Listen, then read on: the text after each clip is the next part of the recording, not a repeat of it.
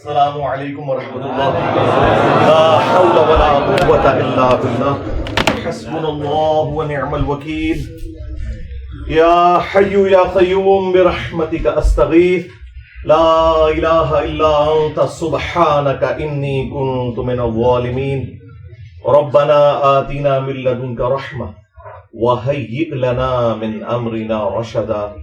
اللهم صل على محمد وعلى آل محمد وأصحاب محمد وأزواج محمد وأمة محمد أجمعين إلى يوم الدين. آمين. الحمد لله رب العالمين والصلاة والسلام على سيد الأنبياء والمرسلين وعلى آله وأصحابه وأزواجه أجمعين إلى يوم الدين. الحمد للہ آج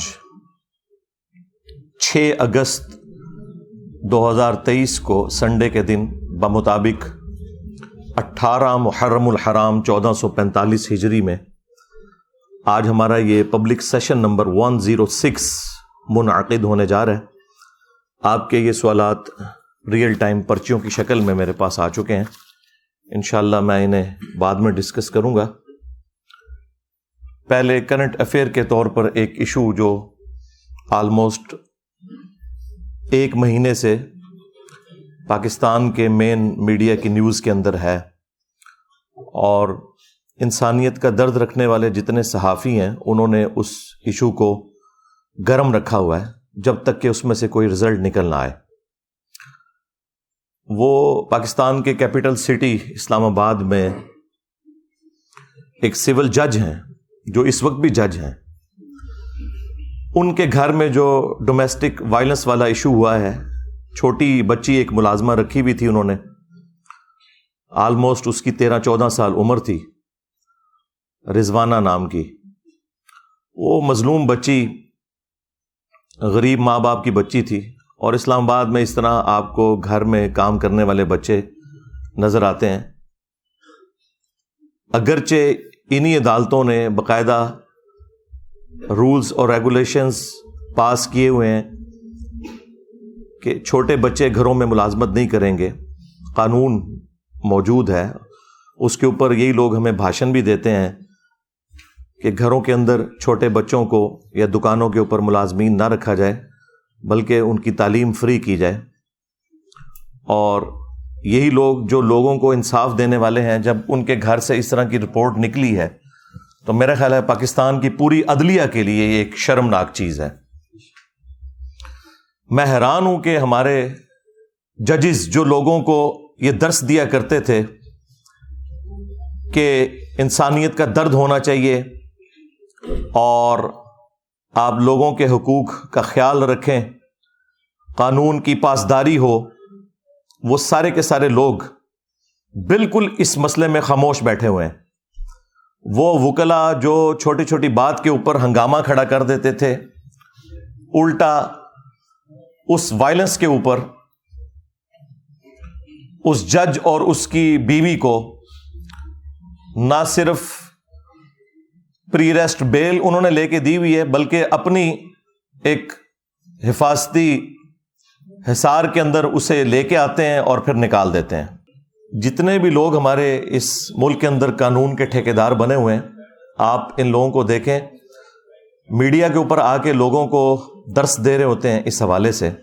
اور پریکٹیکلی جب ان کے گھر کے اندر کوئی جرم نکلتا ہے، خواہ وکلا کے اندر نکل رہا ہو، خواہ جوڈیشری کے اندر، تو یہ سارے کے سارے اکٹھے ہو کے اپنے بڑوں کے مفادات کی حفاظت کے لیے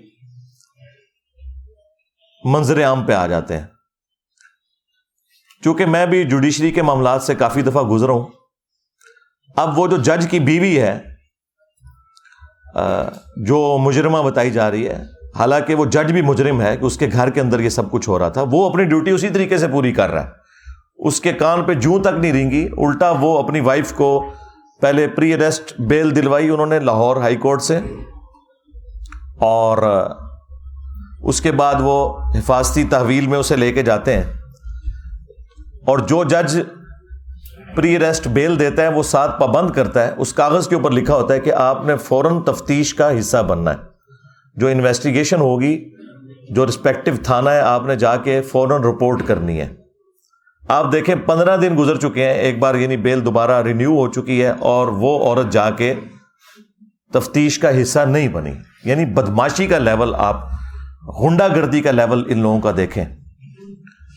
اور جوڈیشری سے ہمیں تو کوئی آواز سنائی نہیں دی۔ جتنے چیف جسٹس حضرات ہیں، یہ لوگ اپنے پولیٹیکل لیڈرز کی محبت کے اندر تو از خود نوٹسز لیتے ہیں۔ لیکن عوام کی محبت کے اندر کوئی بھی شخص از خود نوٹس لینے کے لیے، سو موٹو لینے کے لیے تیار نہیں ہے۔ اب آپ یہ بھی نہ سمجھیں کہ ان لوگوں کو پتا نہیں کہ کیا ہو رہا ہے۔ ان لوگوں کا ٹیمپرامنٹ اتنا ہے کہ میڈیا میں کوئی بات چلتی ہے تو اگلے دن جو ان کی عدالت لگتی ہے نا، اس میں باتوں ہی باتوں میں یہ میڈیا کی نیوز کو ریبٹل کر رہے ہوتے ہیں۔ ہمارے جو جج حضرات ہیں۔ حالانکہ ان کا کوئی کام نہیں ہے کہ یہ میڈیا دیکھیں، اخبارات پڑھیں یا متاثر ہوں اس طرح کی چیزوں سے۔ یہ خود اپنا جو عہد کیا ہوا نا، اس کو توڑ رہے ہوتے ہیں۔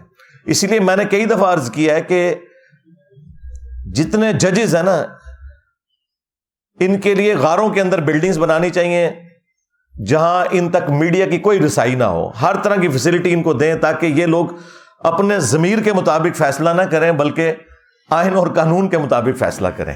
ضمیر کے مطابق تو ہوتا ہے، جس کی جو ایفیلیشن ہوتی ہے، وہ وہی کچھ کرتا ہے۔ اور اب دیکھ لیں آپ، کسی کا کوئی بیان نہیں آیا، کوئی وکلا تنظیمیں سامنے نہیں آئی ہیں۔ حالانکہ یہ سارے وکلا کبھی عمران خان صاحب کی محبت میں، کبھی نواز شریف صاحب کی محبت میں، کبھی زرداری صاحب کی محبت میں سڑکوں کے اوپر ٹھڈے کھاتے ذلیل ہوتے آپ کو نظر آتے ہیں، لیکن عوام کے لیے کوئی بھی کچھ کرنے کے لیے تیار نہیں ہے۔ تو میں ان سارے کے سارے لوگوں کو اس حوالے سے مجرم سمجھتا ہوں، یہ سب کے سب لوگ ظالم ہیں۔ خواہ جوڈیشری میں بیٹھے ہوئے لوگ ہیں یا ان کے سپورٹو وکلا ہیں، یہ سب کے سب لوگ اس معاملے میں پہلے نمبر کے اوپر مجرم ہیں۔ کیونکہ یہ ان کے گھر کی صفائی کا معاملہ تھا۔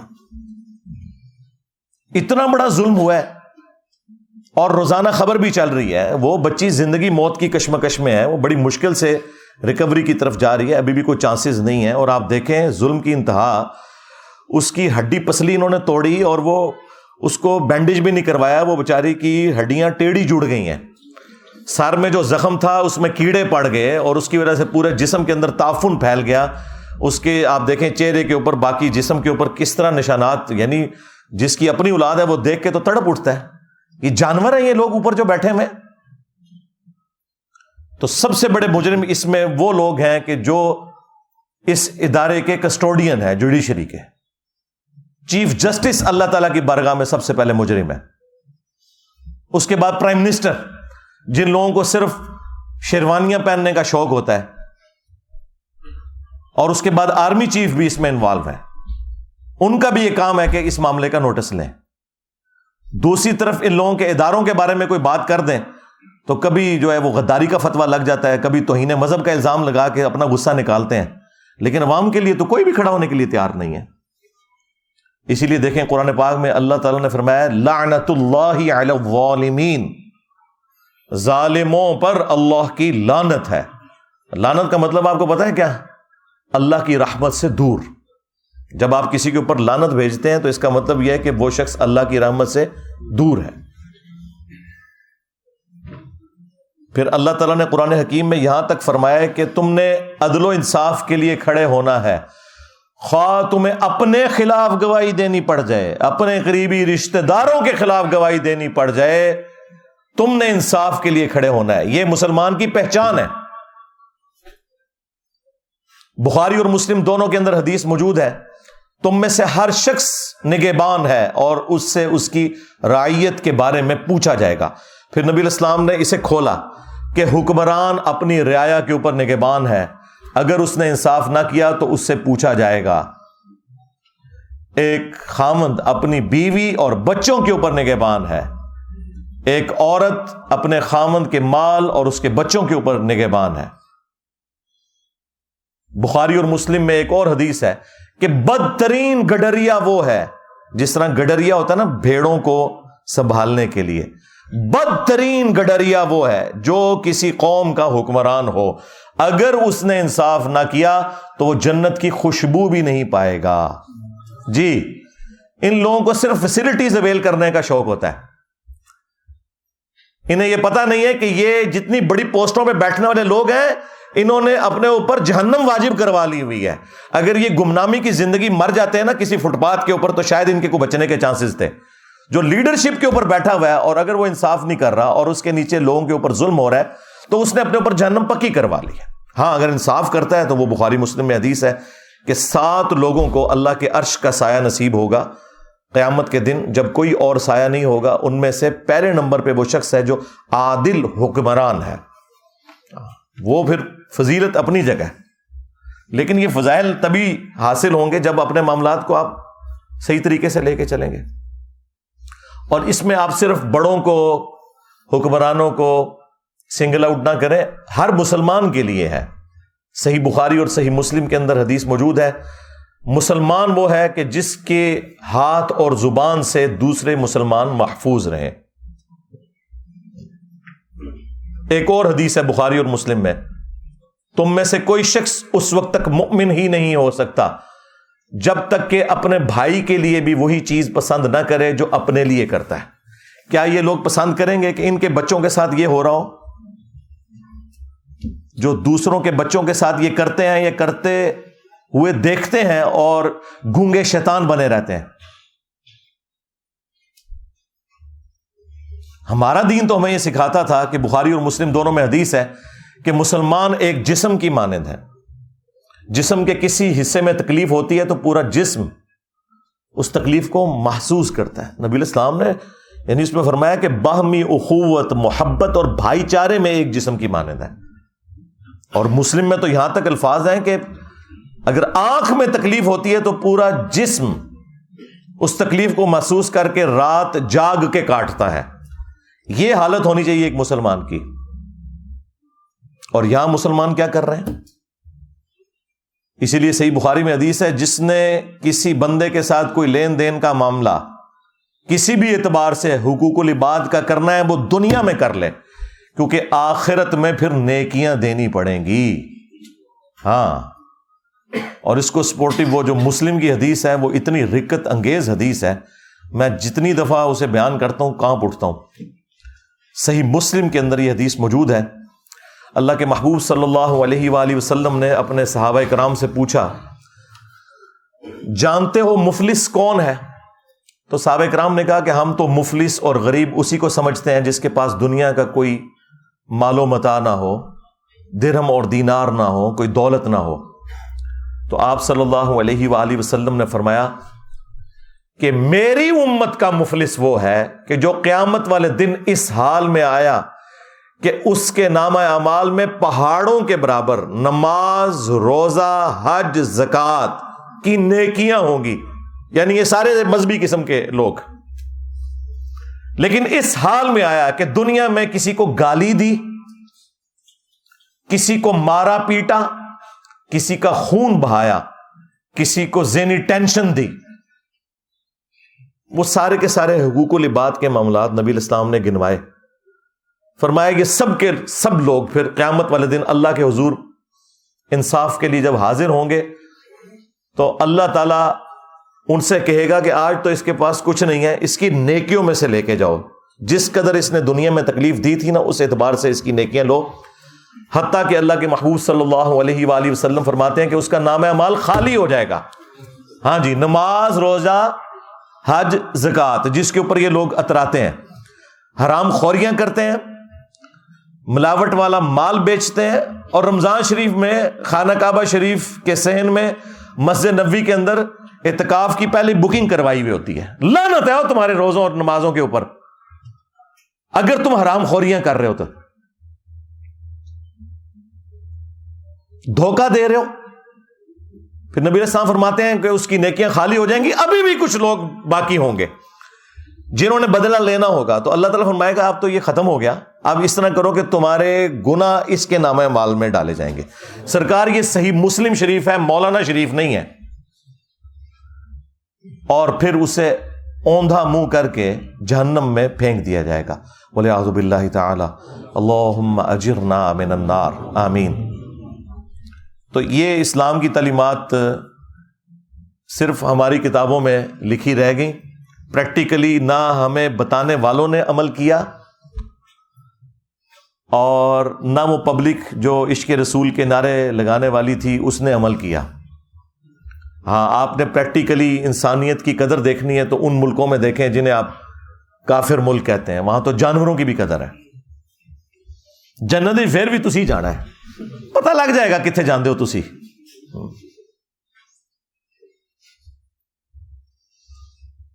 تو میرا خیال ہے کہ اس وقت ہمارے بڑوں کی ذمہ داری ہے کہ اسے ایک ایگزامپل سیٹ کریں تاکہ آندہ کے لیے کسی کو جرت نہ ہو۔ عوام کے لیے بھی کوئی سینسٹیو ہو نا۔ ہر کوئی اپنے ادارے کے لیے سینسٹیو نظر آتا ہے آپ کو۔ لیکن عوام کے لیے کوئی سینسٹیو نظر نہیں آئے گا آپ کو۔ اور سزا تو پھر آپ کو پتا ہے سورت المائدہ میں اس طرح کے جو جرم کرنے والوں کے لیے کیا آئی ہے۔ اللہ تعالیٰ نے بنی اسرائیل کے لیے بھی یہ چیز طے کی تھی اور اس امت میں بھی کہ جان کے بدلے جان، آنکھ کے بدلے آنکھ، ناک کے بدلے ناک، کان کے بدلے کان، دانت کے بدلے دانت یعنی یہ ہر ایک چیز کے بدلے اس کی وہ چیز توڑی جائے گی۔ اور پھر اللہ تعالیٰ نے ساتھ اس کے کنکلوڈ کیا یہ بات کرتے ہوئے کہ ہر زخم کے بدلے اسی لیول کا زخم اس کا بدلہ ہے دنیا میں۔ ہاں۔ یعنی اب جتنی ہڈی پسلیاں اس بچی رضوانہ کی توڑی گئی ہیں نا، وہ ساری ہڈیاں ان دونوں میاں بیوی کی ٹوٹنی چاہیے۔ وہ جو جج صاحب ہیں اور ان کی جو بیوی ہے۔ اور وہ سارے زخم لگنے چاہیے۔ اور جس طرح اس کے زخم میں کیڑے پڑے، ان کو بھی چھوڑ دینا چاہیے کہ ان کے زخموں میں بھی کیڑے پڑے۔ لیکن اینڈ ریزلٹ میں آپ کو ابھی بتا دیتا ہوں، وہ غریب لوگ ہیں بےچارے پیسے لے کے سلح کر لیں گے۔ اچھا یہ جو پیسے لے کے سلح کر لیتے ہیں نا، اور پھر کہتے ہیں کہ جی وہ شریعت نے اختیار دیا ہوا ہے، وہ رسا کو۔ بھائی یہ اس صورت میں ہے جب کوئی دل سے معاف کرے۔ آپ کے کیسز میں وہ جو شاہزیب قتل کیس ہوا تھا، پیسے تو انہوں نے بھی لے لیے تھے، کیونکہ انہوں نے کہا کہ جو بچ گئے وہ تو بچے نا۔ اس طرح کے جو معاملات ہوتے ہیں نا، اس میں پھر اسٹیٹ کا کام ہے کہ وہ سامنے آئے اور ڈیٹرس کرے۔ تاکہ آندہ کسی کو جرت نہ ہو۔ انشور کرے کہ سزا ملے گی۔ ٹھیک ہے، پیسے بھی دلوائیں، ان کا علاج ہے۔ پہلے پیسے دلوائیں، اس کے بعد انہیں کہیں کہ یہ تو آپ کا معاملہ طے ہو گیا۔ اس بچی اور اس کے ماں باپ کے ساتھ۔ ہاں اسٹیٹ کے ساتھ ابھی آپ کا معاملہ باقی ہے۔ جو آپ نے یہ وائلنس کی ہے اور اس کی وجہ سے پورے ملک کے اندر ایک جو دہشت کی فضا بن گئی ہے۔ اب آپ کے اوپر بھی ڈیٹرس قانون کی ہونی چاہیے تو اب آپ آئے نظر قانون کا سامنا کریں اور ان تمام سزاؤں سے آپ کو گزارا جائے۔